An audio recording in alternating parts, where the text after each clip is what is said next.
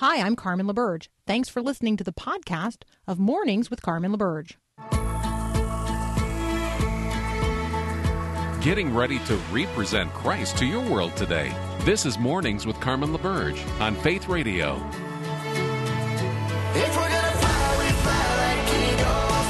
Arms out wide. If we're gonna fear, we fear no evil. We will rise. By your power, we will go. By your spirit, we are born. If we're gonna stand, we stand as giants. If we're gonna walk, we walk as lions.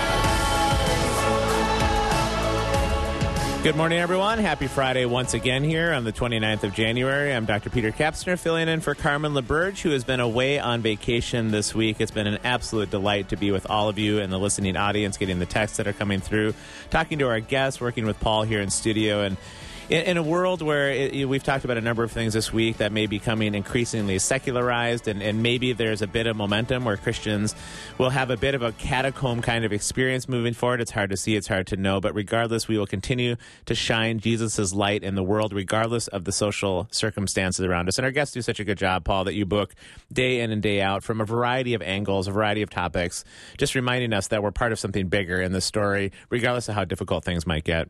Exactly, and we try, like you said, many different angles. We, yes, we talk politics. Yes, we talk entertainment, which we'll do shortly. I mean, we, we look at the different different arenas of our lives and how each of them really need to be cultivated in and formed in, through our relationship with Christ. Yeah, I'm still sort of think, uh, thinking about what Gary Stratton left us with at the end yeah. of last hour, and just the idea of how we're spending our time day in and day out. And, and again, connecting it to a phrase I've used a number of times, I know, in the last twenty-four hours, what we're catechized by or what we're instructed mm-hmm. by. And, and intrigued even what you've been doing in this last year, and just sort of the intentionality of, in this case, it wasn't getting into the biblical text per se, but it was getting into ways to think about the kingdom and ways to think about the text in, in a very sort of responsible way that can really help empower and equip us. You, you've been sw- Swimming deeply in the waters of, of a theological text, have you not? Kuyperian theology, Paul Perreault. Tell us a little bit more about what you're learning here. Okay, well, I'll, it all kind of started last year because Bruce Ashford put out a book. Uh, right, regular guest here. We talked yep, to him. He's great. You, you can go back and search the podcast about that, which, you know, in many ways, I think a lot of the ideas that uh, Kuyper, who is a, um, Abraham Kuyper, who's a theologian, he was actually... many things. He was yeah. a teacher. He was a professor, journalist. He was the prime minister of uh, of um, oh men- mental block here. What uh, Holland? Uh, sure. Ne- yeah. yeah. I mean, yeah. he did it all. Yeah. Um, because he saw how God and how the gospel connected into those areas to help bring about flourishing. That's yeah. what his goal. And so, anyway, a lot of it came from his idea of what is creation. What what is the nature of it? And so that's what that's what uh, Bruce Ashford was uh, kind of trying to bring out, and that inspired me. And my wife Jessica was gracious enough to buy me for Christmas, a Christmas gift, the three volume set I mean, of of Kuyper's uh, Common Grace, which was a series of articles he did, like two hundred eighty some articles. Yeah, it's three volumes, and if I read one a day, and I'll probably miss a few days, but. You know, I could get it done by the end of the year, but I tell you, it is it is a very different take than I think a lot of us are used to, but heavily scriptural. Yeah, it, and I think when we read these things, Paul, and that's a very different pres- uh, Christmas present than maybe the Ataris of our youth, right? to get a three-volume set you of comics. You had an Atari? Oh, I absolutely did. Pong, Pong, and Adventure, great games. But, but what I appreciate too. About the invitation here is that to be an apprentice, to use that language, yeah. it does require blacksmithing our way through our, our weeks a bit more than with some intentionality. Mm-hmm. I, I wouldn't become a good blacksmith by sitting and just wishing I could become a good blacksmith. It's these kind of practices well, that really do form a shape. Great- you know, blacksmith videos I could, on YouTube. I could, and I could, again, continue to wish for those sorts of things, but they wouldn't happen. And I think that's the invitation for all of us, right? As we are believers trying to shine light in a, in a difficult world, oftentimes around us, it does require that sort of blacksmith discipleship, that day in and day out banging on the anvil in a variety of ways, through scripture, through trusted theological writings, through um, just working in God's kingdom in the variety of ways that we can. And that's what we'll do here this hour as well. Coming up next, we'll be joined by regular contributor Adam Holz, who will talk a little bit about some of the media give us some reviews on some T V shows and movies that are coming out. And in the second half of this hour, we'll be joined by the former uh, New York Mets baseball player, Hall of Famer as well, Darryl Strawberry, who had quite the journey from the heights of power and prestige into the depths, and then the redemption that God brought into his life. So stay with us. Lots to come here on hour two of Mornings with Carmen.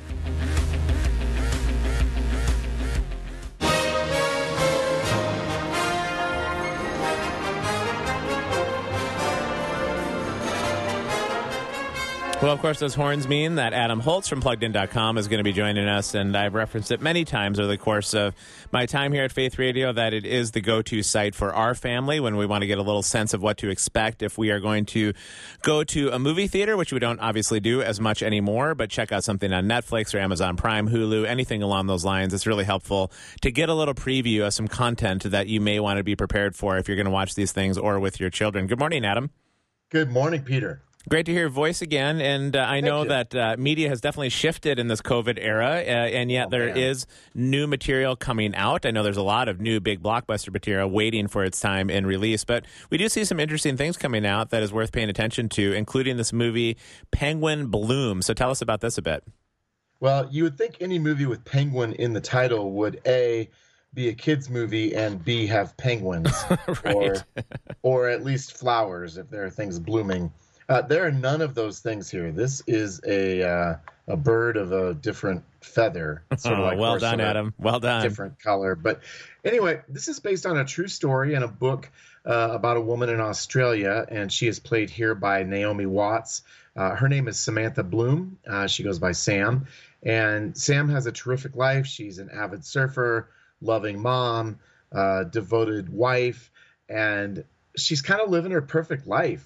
And she and her family are in her hotel uh, that has sort of a, a rooftop area available to guests. And her son invites her up there, and she's leaning against a wooden railing, and it it gives way. Uh, it's rotted, and she falls three stories and breaks her back. Mm. Uh, she becomes a paraplegic. And so, you know, we've seen any number of stories about paralysis over the years. I mean, I think of, you know, The Other Side of the Mountain back in the seventies. Uh, John Ritter was in one. Like, this is a, a kind of story that we return to fairly regularly. And like some of those stories, this one really tells the story of Sam Bloom coming to grips with what has happened to her. And she plunges, not surprisingly, with such a terrible loss and event in her life, into a, a deep depression. Um, but weirdly enough, uh, her family stumbles across a magpie of all things, and it's a magpie chick with a broken wing, and they bring this little broken bird into their house, and it becomes a pet of sorts as they rehabilitate it as a family. And as you might have, you know, piecing the puzzle pieces together, the bird, which they named Penguin, ironically, uh, so hence the name Penguin Bloom, uh, it becomes a metaphor for her own healing process mm. and her her journey toward understanding that she can find life and purpose and hope, even though things now look radically different than they did. Uh, so this is on Netflix. Um, other than the the scene of her falling, and there's one sort of mildly revealing scene as her husband tries to help her use the bathroom, uh, there's not much content here to speak of. Uh, and I think it's a it's a pretty redemptive story, I think, for tweens and teens on up during this time of so much loss and confusion in our culture. I think it could be a great jumping off point for a conversation about what do we do when things don't work out? What do we do when we're disappointed? Most of us won't have to deal with a tragedy on the level that Sam Bloom faces, but a, a lot of us have dealt with really difficult things in the last year. Uh, so uh, interesting film, and one that might have, wait for it, flown under the radar. Paul is indeed cringing in studio as we speak. No, I know. I right. would say I'm here all week, but that's your job. You're here all week.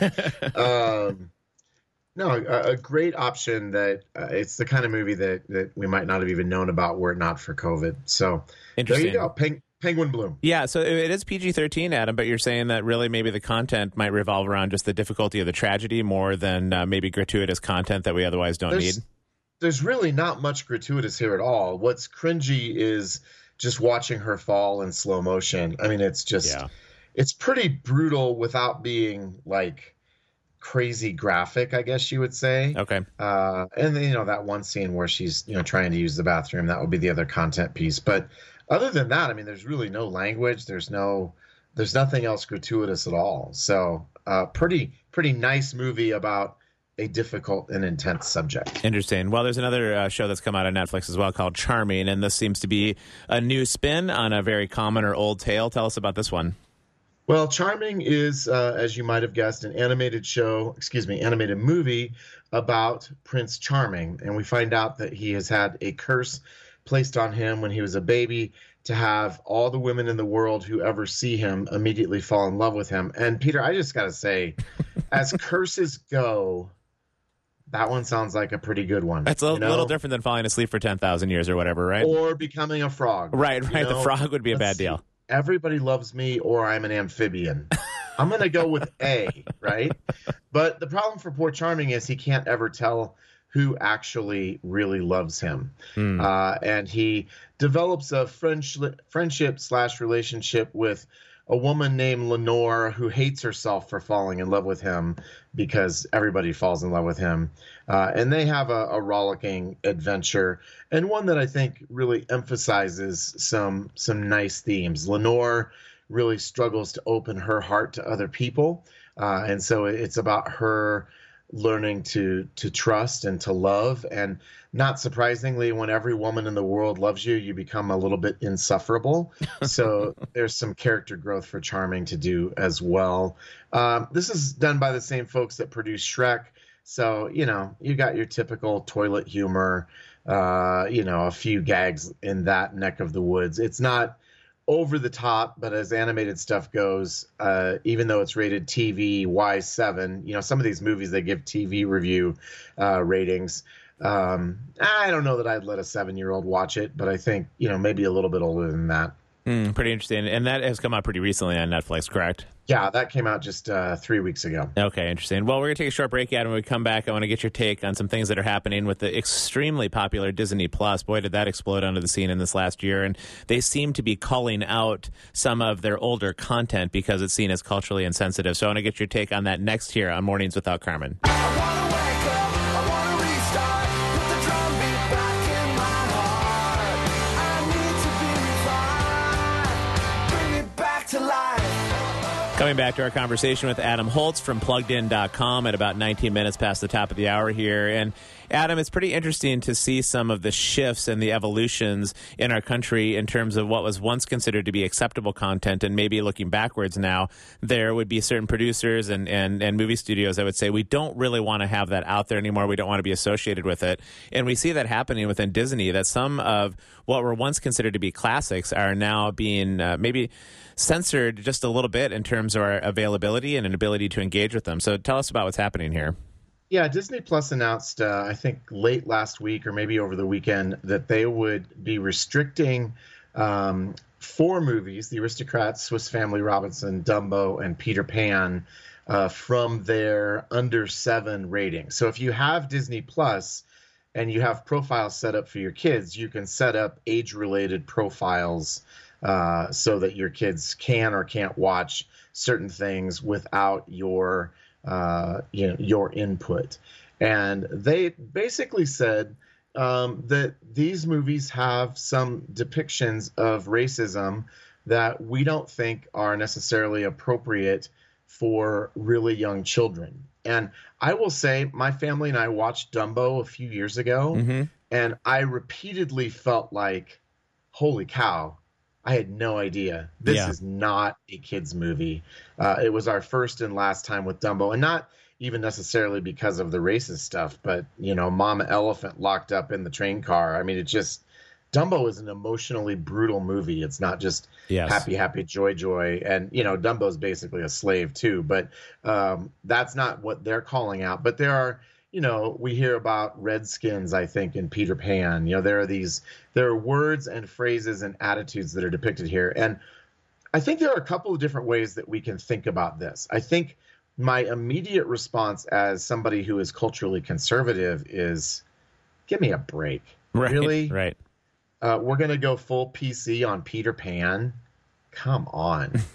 But I think that when I take a step back here's where I would like to leave us. And, and it's a little bit more, I think, reflective point of view. And if you look at the history of our interaction with entertainment all the way back to the nineteen twenties, there's a constant cultural tug and pull over the values in mainstream culture and what is considered appropriate, what is considered inappropriate, what is considered, you know, adult fare. And in the twenties and early thirties, there were a number of really racy movies. Like, we think of, you know, the early movie time as being kinder and gentler and nicer, but uh, there was some pretty shocking stuff. And in nineteen thirty-four, uh, the Hollywood Production Code, known as the Hays Code, was enacted basically to shut down that kind of content. It was a reaction against the perception of movies promoting immorality. And that was in place until nineteen sixty-eight, when it was replaced with the rating system that most of us know now, with P G, R, and G-rated film. But that was adjusted in nineteen eighty-five, when they, uh, primarily because of uh, The Temple of Doom and Gremlins were both P G movies in nineteen eighty-four that were extraordinarily violent. Yeah. And they said, we need another rating system here, or a rating point in between. But in some ways, the P G thirteen rating that Steven Spielberg helped brainstorm to deal with this problem um, has created other problems, because now we get P G thirteen stuff that's as violent as R-rated stuff used to be. My point here is that ratings are blunt instruments. They are a cultural snapshot at any given moment of people's attempt to assess whether something is appropriate or not. And that is complicated by the fact that when decades pass, you go back and, and look at stuff from earlier time periods, and they were products of that moment, and their cultural values were different. And so I think instead of relying heavily on ratings, or even getting a bent out of shape when Disney makes a decision like this, as parents, our job is to say, we have to interact intentionally uh, and with wisdom and perspective with everything, regardless of what it's rated, regardless of when it came out. And sometimes that means we're going to have to deal with something that maybe wasn't expected, or excuse me, maybe isn't where our culture is at now. But we have a muscular faith and a muscular worldview mm. that enables us to deal with these things. And so ratings are always going to be a jumping off point, and they're not the final word. There may be a first word that can help inform us. So I think for me, Um, I get it. Disney is responding to changing cultural sensitivities. We can say, have they gone overboard? Are they capitulating to P C culture?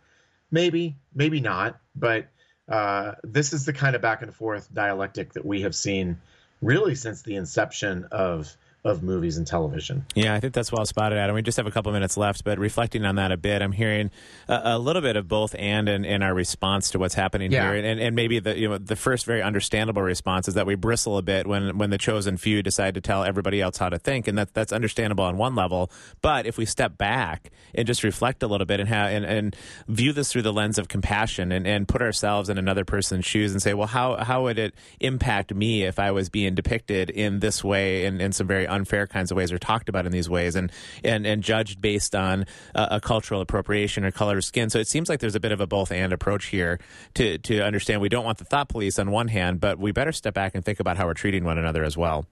Well, that's true. And, and Disney hasn't censored it or said nobody can watch it. They've basically just said, we're not sure that young children should engage with some of this stuff without parents, without parental guidance, you know? And again, too far? Eh, maybe, maybe not. But but that's the impulse, is to say, what do we do with this stuff that came out earlier and reflected a different cultural time period? Yeah, and if we're willing to shepherd as parents, right? I love right, that phrase absolutely. That you just used, muscular faith. I mean, we, if we believe we have a muscular faith, we're capable of shepherding along the way. Absolutely. We don't have to be afraid of it, but we do have to be wise and intentional and engaged. And that's certainly what we try to do at Plugged In, is give you the tools you need to make the best decisions for your family. Yeah, and you guys, you do a great job of it. Again, I already referenced it once. I can't say it enough. It really is our go-to site, the plugged in dot com. So if you're listening this morning and, and all these this new content is coming out through various mediums and mechanisms that are out there besides the movie theater, and you need some good reviews on that, can't recommend it highly enough. Adam, thanks as always for the wisdom, for your diligence to sit in front of all these shows and give us a sense of what we might expect if we're to engage with them ourselves. Well, thank you, and I'm gonna I'm gonna be watching the latest issue of WandaVision right now and getting our review of that episode up shortly. So I'm so are, curious. I haven't seen that yet. It. Yeah, I love it, Adam. Thanks for being relevant on top of it all. Have a great rest of the weekend. Thanks, Peter. We'll take a short break here for some Breakpoint and some bottom of the hour news. And then again, you'll want to get ready for that text line because we're going to be joined by Major League Baseball Hall of Famer Darryl Strawberry and his book, Turn Your Season Around. We have a few copies to give away and should be a pretty engaging conversation with him in the last half of this hour of Mornings Without Carmen. Paul, as we get ready for our final guest of the day here, Major League Baseball Hall of Famer Darryl Strawberry, I was thinking back to a conversation we had earlier this week with the Reverend Pastor Justin Jepson, in which we were going through that very first beatitude that Jesus offers when he stands up and utters these first words that really capture the heart of his ministry on that on that hillside outside the shore of Galilee. And he says, "Blessed are the poor in spirit," or "Blessed are those that recognize their impoverishment and are not playing games, are not playing pretend. They know they have this impover- uh, impoverishment of spirit, not because that's state of itself is blessed, but because it invites us to engage with a different kind of power outside of ourselves to, to bring wholeness and redemption and hope and all of that." So that first step into God's kingdom is to recognize our need for it. So blessed are the poor in spirit. That really describes the story of this man who achieved the heights of success, mm-hmm. uh, the abysmal failure that came from the trappings of that success, and found an entirely different way. Oh, so looking forward to this conversation with Darryl. Should be great. So the text line's going to be open here in just a minute. You can text the studio with the word book, B O O K, at eight seven seven, nine three three, two four eight four, and you'll be entered into a drawing to get the book that Darryl Strawberry has recently written called Turn Your Season Around, How God Transforms Your Life. Stay with us. Should be a great interview with the Major League Baseball Hall of Famer.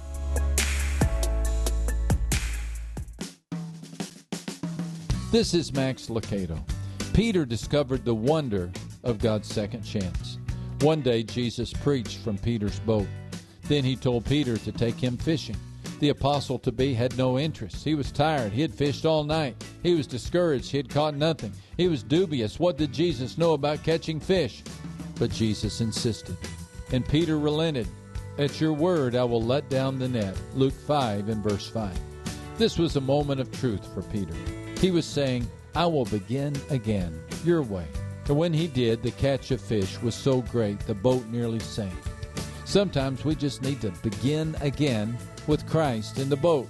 Don't miss your opportunity by inaction. It's time to rise up and step out. God has not forgotten you. Keep your head up. You never know what good awaits you. This is Max Licato.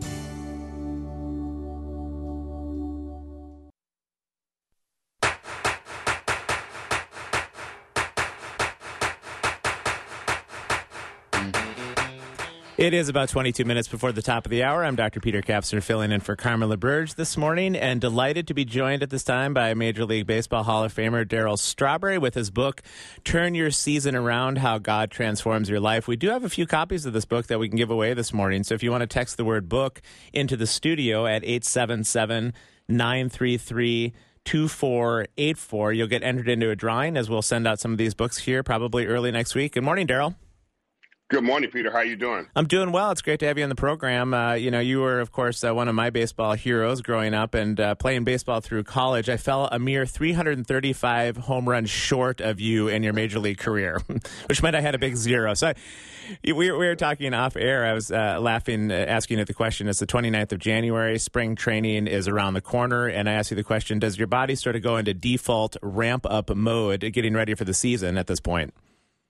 Not anymore. Those days are long gone, and I'm I'm so glad those days are long gone. And well, I'm just thankful for the career and the chance to have to play baseball. And plus, in um, uh, Saint Paul, I had a chance to play there with the Saints, and I had a wonderful time there. Mike Beck and all those people, they treated me so well. I'm so grateful to remember the time spent in Saint Paul. Yeah, that's a sweet team that the Saint Paul Saints have developed over the years, with a fun following that kind of is baseball at its core, at its rootedness, and uh, delightful to have you join us in, in, in our city during that time. But for you, you wrote a book recently, this Turn Your Season Around, and, and, and it chronicles quite the journey that you've had, the ups and downs that is a part of many people's lives, and, and unique to you, you've uh, found God in the midst of all of it, especially towards the end of many of these ups and downs. But Darryl, one of the things that I talk about in some of my classes is the idea of opportunity structure and how there are a lot of kids in life that start out life maybe at the minus fifty-yard line, and there's other kids that start out maybe at the, at the plus fifty-yard line. You didn't have the easiest time in terms of your childhood growing up. You were maybe in that minus fifty-yard line category. No question, I was at that minus, minus fifty-yard line. You know, my father was a raging alcoholic, and he came home drunk all the time. You know, came home for the last time when I was about fourteen, pulled out a shotgun, said he was going to kill the whole family. My mm. older brother told him, get out of the house and leave us alone. And me and my brother Ronnie went into action. Ronnie grabbed a butcher knife. I grabbed a frying pan because we took the most beatings from my father and the rejection. And um, my mother, she was so strong but so little, and she just looked at us and told us, get out. She gave us that look like, get out of the house. And we knew she was serious because she knew we were about to do something that probably would have cost our life, you know, a tragedy. And she got us out of the house. And I just remember when we came back, finally came back to the house, he was no longer coming back. And, you know, that was a happy time for us, but also a, it was a broken time for us because there it was. You don't have a father in the home. You don't have a male figure to show you any kind of way, direction to grow up and be a be a man. So we missed that part and we struggled, and you know it, it showed out in my life. You know, I always say that my pain led me to my greatness, and my greatness would eventually lead me to my destructive behavior. Oh boy! And at that time, Darryl, did you did you have some places that could be a bit of a place of escape, whether it be in athletics or in some sort of academic form? Did you have a place to go that just thought, I'm getting out of Dodge here a little bit? No, it, we it, we didn't really have any place to go. You know, we was in such deep fear of you know. how strong he was, and physically, you know, when he put the extension cord on you, he'd make you take your shirt off and whoop you with an extension cord, you know, off the vacuum cleaner. And it, it was just a crazy time. So we didn't really have any outlets. Our outlets was like, you know, getting into trouble. Ronnie got into trouble. You know, I started off with, you know, smoking marijuana and drinking early, you know, because I was broken on the inside. Brokenness is real. Lawlessness brings about brokenness. And it's just so real. And I think people don't realize that. And they think, well, you may... you made it to the big leagues, you should be happy. You know, that doesn't make you happy. Money doesn't make you happy. You still have this trauma that you deal with for the rest of your life until you get healed, and nobody can heal you but Jesus Christ. That's the ultimate uh, healer of all things. When I came to that place, allowing myself to be healed. Yeah, boy, I, I would imagine that some of those early years did have a pretty significant impact, even as you were starting to experience the trajectory of success into your major league career. You broke into the big leagues pretty early with the New York Mets, and, and of course, your name was well known all around the country. For a while, uh, did you feel sort of this false sense of healing a bit, a sense of, hey, I made the success that I desired, and, and it kind of soothed that, but it was maybe a permanent and illusory sort of healing?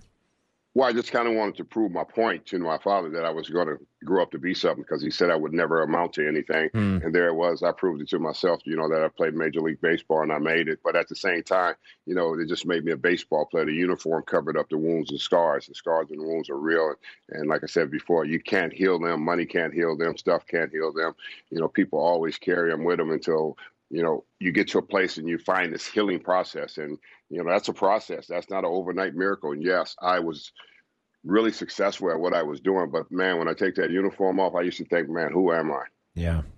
Yeah, I remember when I had the opportunity, I still do, to cover the N B A, Darryl. So these are the professional basketball players of our country. And, and you can kind of sense when you're in the locker room with the players that even despite the trappings of success and, and all of the, the wealth and the power and the prestige that comes with all of it, uh, some seem to be anchored in a different place than those things and, and have a, a character about them that can kind of stand in the midst of it. But others, it, it can really be a hollowed-out life. And I think people from the outside looking in, right, say, well, gee, I'd sure like to try that hollowed-out life. But, but you really, you really did experience the height of, of sort of leaning into things in this world that can't bring hope. You had everything you'd ever want, and yet you took off that uniform, and, and there wasn't that abiding sense of hope at that time. No, for sure. You know, you think it is, and you make a good point there, you know, because you can look good from the outside and you dress up well and everything and you buy everything you want and you think that's really going to make you feel well. It doesn't, because you continue to buy more things to try to satisfy that empty void on the inside. That empty void is there, you know, and I just remember the book of Ecclesiastes. I mean, King Solomon was saying it's meaningless under the sun without God. Here is the man was the richest, wisest, and in Jerusalem, and here he goes to say it's meaningless under the sun without God, because he said there's an empty void on the inside of us shaped that only God can fill. And I can imagine what he was talking about, because when I read that book, uh, in, in the first three chapters, he said, I, I did this, I built that, I, I, I, I, I. And, you know, mm. I ends up not being it ended up being him being sorrowful for, you know, just thinking, why did I stray away from God? All he had to do is put God in the middle of that. The Holy Spirit was showing me that. Keep God in the center of what God has done and not you have done. And you will always find the joy and happiness on the inside of who you are when you talk about God. Mm, that's really well said, Darryl. We're going to take a short break. I want to get into that a little further about what were some of those first steps for you from this sort of life of hollowness, despite having all of the trappings of success, and into a life of enduring faith. And we're talking with Major League Baseball player, former Major League Baseball player, but more importantly, fellow follower of Jesus this morning, Darryl Strawberry. And we've got a, a couple books that we can give away if you want to text the studio at eight seven seven, nine three three, two four eight four. Daryl's written a book called Turn Your Season Around, How God Transforms Your Life. More to come with Darryl Strawberry next on Mornings Without Carmen. Talking baseball, Klazuski, Campanella, talking baseball.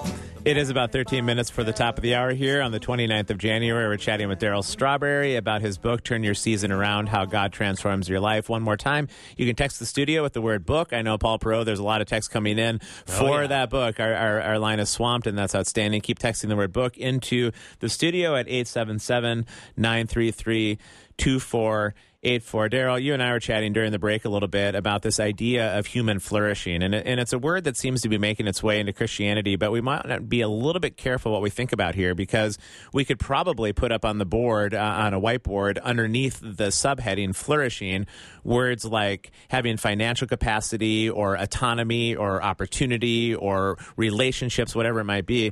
But dare we say we could also erase that word flourishing and put up as the subheading the word idols, that, that we can so quickly turn these very things into the trappings that really can't bring life to us. Well, that's really what's happening in our society. You know, people are getting consumed with all these earthly things and not picking up the Bible. And the revelation of who you are is in the Bible. It's been there forever. And I think people have gotten away from that and shied away from God and his principles, because that means you have to change. You have to do things a different way. But you don't understand when you do that, you're going to be set free. You're not going to be having these desires for earthly things. And I think the problem with most people is that they do not know the Bible. You know, mm. my, and the Bible says my people perish because of lack of knowledge. You know, there, there's there's no knowledge and understanding. That's why people are perishing. They're chasing earthly idols. And, you know, Jesus is the great idol. I mean, he is the mm. Messiah. He's the king. He's everything that you're looking for. He's he's the symbol of the cross. You know, that blood on that cross is holy blood. And when it touches you, it purifies you, liberates you, redeems you, brings you to wholeness and righteous standards with God. Now you get to live an abundant life that he talks about. And abundant life is not stuff. You know, that John ten ten, he said, the thief does not come except to steal, kill, and destroy. I have came that you may have life and have it more abundantly. He's talking about peace, joy, wisdom, knowledge, power, far greater than any stuff that you can ever, ever imagine. Mm, amen, Darryl, on that. And and you are somebody that has walked in those trappings of success that we talked about, and yet you did find that abundant life. But I'm guessing for you, there was some dimension of it where you sort of had to come to the end of yourself. I'm, I'm so mindful of Jesus's first words where he says, blessed are the poor in spirit, or blessed are those that are kind of at the end of their rope with, with pursuing these different idols, because they might start looking for something different. I'm, I'm guessing that marks at least some part of your journey. No question. You know, you got to come to the end of yourself. That's your ego, a three-letter word, easing God out. You got to let God crush your ego. So when you let him crush your ego, then you can walk in humility. You can be like a guy like Moses, who had a speech impediment, but God used him mightily because of what? His meekness, his his humbleness. You know, he had humility, and he led the Israelites out of bondage, you know, after four hundred years of slavery. So, you know, God will do great things if a man can submit himself. You know, and I think that's the problem with so many of us. We don't want to submit ourselves to God, but I guess we'll submit ourselves to everything else. We'll submit ourselves to the idols. We'll submit ourselves to the success. We'll chase after that. We'll follow them, but we won't follow the biblical principles. And that's where, where I came to the place I didn't no longer want to be a hypocrite anymore. I didn't want to be this athlete saying Jesus, and I just knew his name, but I didn't know his power. Hmm. That's an incredible invitation, Darryl. I think a lot of us can sympathize with the idea of this hollowed out life that we've been talking about, where we, we might say, Lord, Lord, on the outside, but uh, but we, we maybe are unfamiliar with the pathways that, that the way to really develop this life of character and hope from the inside out is that place of impoverishment. It is that place of failure. It is that place of, I really don't have what it takes. And, and those are where the words of Paul come in that say, hey, I have this, this treasure in this clay vessel because the all-surpassing power is coming from God and not myself. That's a different kind of power, man, than than the power that you might have in the bright spotlights of New York.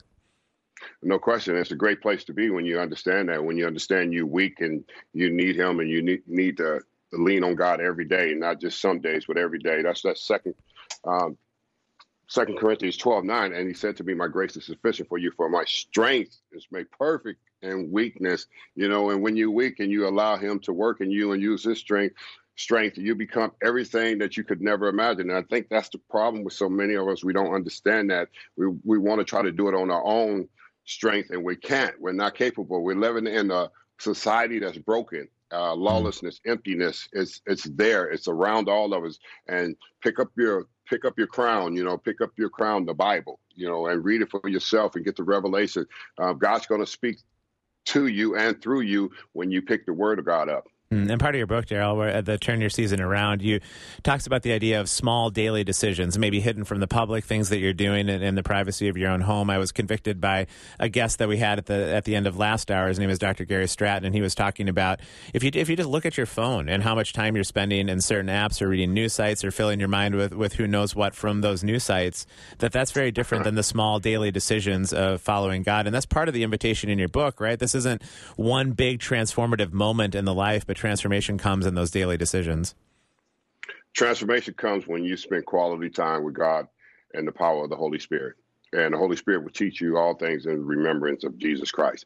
And if you're too busy in your phone, you're missing what God has to say for you. I say if you don't have a Bible and your Bible's not highlighted, then you don't know what you're doing, because picking up that phone and looking at that phone and saying, well, I got a Bible on my phone, but how many times you read it, actually read it, because you got so many other apps and there's so many other distractions, because the enemy's clever. You know, he keeps you busy looking at things that you're not supposed to be looking at and searching for instead of reading the Word of God. And he's been doing that forever. I mean, there's no news to him. You know, he he knows how to deceive people. And I think as people, we don't understand that the, that's what these uh, cell phones and, and, and computers and all these iPads and things came for. The internet came for to distract you and keep you from the purpose of your, your creation, who you were created for. You're, we are all created for God. Yes, my baseball career was my baseball career. A lot of players play baseball and have success, but do they really live for the kingdom of God? You know, I saw one player when I was playing on my team live for the kingdom of God. And two players, Mookie Wilson and Gary Carter, they were living for God and playing Major League Baseball. And it was the most incredible sight I ever seen. I wanted what they had, but I just didn't have the guts to do what they did to get there. Oh, it's fascinating. Yeah, Gary played with quite a light in his eyes, at least outside looking in. When you'd watch him on T V, there there was a joy that seemed to be coming from somewhere different. Oh, totally different. Totally. His joy was in the Lord. He had peace that surpasses all understanding. It wasn't the baseball uniform. It was him having a relationship with Jesus Christ. He didn't condemn anybody. People would say things about him because he drank milk. I wish I could have drink, been drinking milk at that time, you know, and playing it my whole career. You know, guys were laughing and persecuting him, and he would just smile, and and, and he would just not, con- like I said, condemn anybody and point his fingers at anybody. What a remarkable way to witness for the Lord. Yeah, it really is. It calls to mind that passage that Paul says, I've learned the secret of contentment, right, in all things. Whether you have a bunch or a little, it doesn't really matter. I can do all things through Jesus who gives me strength. And and, and what, a, what a testimony they shined in your life at that time, Mookie and Gary did. Yeah, that was a great testimony. And I, I tell you, I, I just thought about them, and, and that's why I'm the man I am today, because you know what? I saw that it could be done, and they lived it, and I'm living it today, exactly what they were living. It took me a while to get here, but I'm glad I got here. I had to go through some really rough uh, times, but I'm grateful for the rough times. I'm grateful for the scars, because they allowed me to come to a place where I'm not ashamed of the gospel of Jesus Christ. I'm not ashamed to talk about my scars, because my scars, my wounds can help somebody else get healed when I point them to the Savior, our Lord Jesus Christ. No, well, Darryl, thanks so much for joining us this morning with just the rawness, with the honesty, the vulnerability of the journey. I think a lot of people in playing the games of hiding don't want other people to see maybe the lives that they are living in private and don't know how to come to the end of themselves. Your uh, invitation in the book that you write and all of its rawness tells us a bit about what God's kingdom is really about, and that is where the weak become strong, and if you want to find your life, you have to lose it. All of these upside down words of Jesus. So thanks for the testimony and the witness that you're bearing at this point. All right. I really appreciate it. Thanks for having me, you guys. Bless you guys. Yeah, have a great rest of the morning and weekend. We'll take a short break here and wrap up our show for the twenty-ninth of January on Mornings Without Carmen. So I'm thankful for the scars, because without them I would. Boy, at the risk of a series of double negatives here, Paul, that wasn't not delightful to, to talk with Darryl Strawberry. I mean, you know, somebody that has achieved the kind of stature and fame that he did and yeah. recognized the, uh, all the emptiness that it is. Vanity, vanity, right? All is vanity. Mm-hmm. And he found an enduring kingdom in the anonymity of his home, reading the scriptures as he's going day by day and then bringing that light into the world. It's an invitation for all of us, regardless of where we are in these trappings of success. It is amazing how, okay, we, a lot of us, we read the Bible and it's like, okay, we're reading it. All of a sudden, the Holy Spirit just, boom, boom, yeah, brings it to life. And sometimes in our darkest moments, and praise God what he did for Darryl. Yeah, absolutely. Well, it was just a great joy to be with you this week, Paul, to be with you, all the listeners, and all these different angles about talking about God's kingdom, and, and uh, just leave you with some of the ideas that uh, we talked about with Gary Stratton earlier this morning about being an apprentice in God's kingdom. Just requires that day-to-day intentional, sometimes grind, sometimes joy of the work of following Jesus. It's how we become blacksmiths, as it were, in the kingdom. And uh, those disciples, they sure didn't start having the wisdom and stature and character of the one that they followed. They were a complete disasters. Why would we think any different about ourselves? But take hope where our sin abounds, grace abounds all the more. And so we can pick up our cross yet again today, one more day, step by step, one foot in front of the other, becoming apprentices in the King. And he promises that he will increasingly fill us with his wisdom and his power and his joy to shine a light in the world. Have a great weekend, everybody. We'll catch you next week as a guest on Mornings with Carmen. Thanks for listening to this podcast of Mornings with Carmen LaBerge from Faith Radio. If you haven't, you can subscribe to automatically receive the podcast through iTunes or the Google Play Music app. That way, you never miss an episode. It's also available anytime at my faith radio dot com.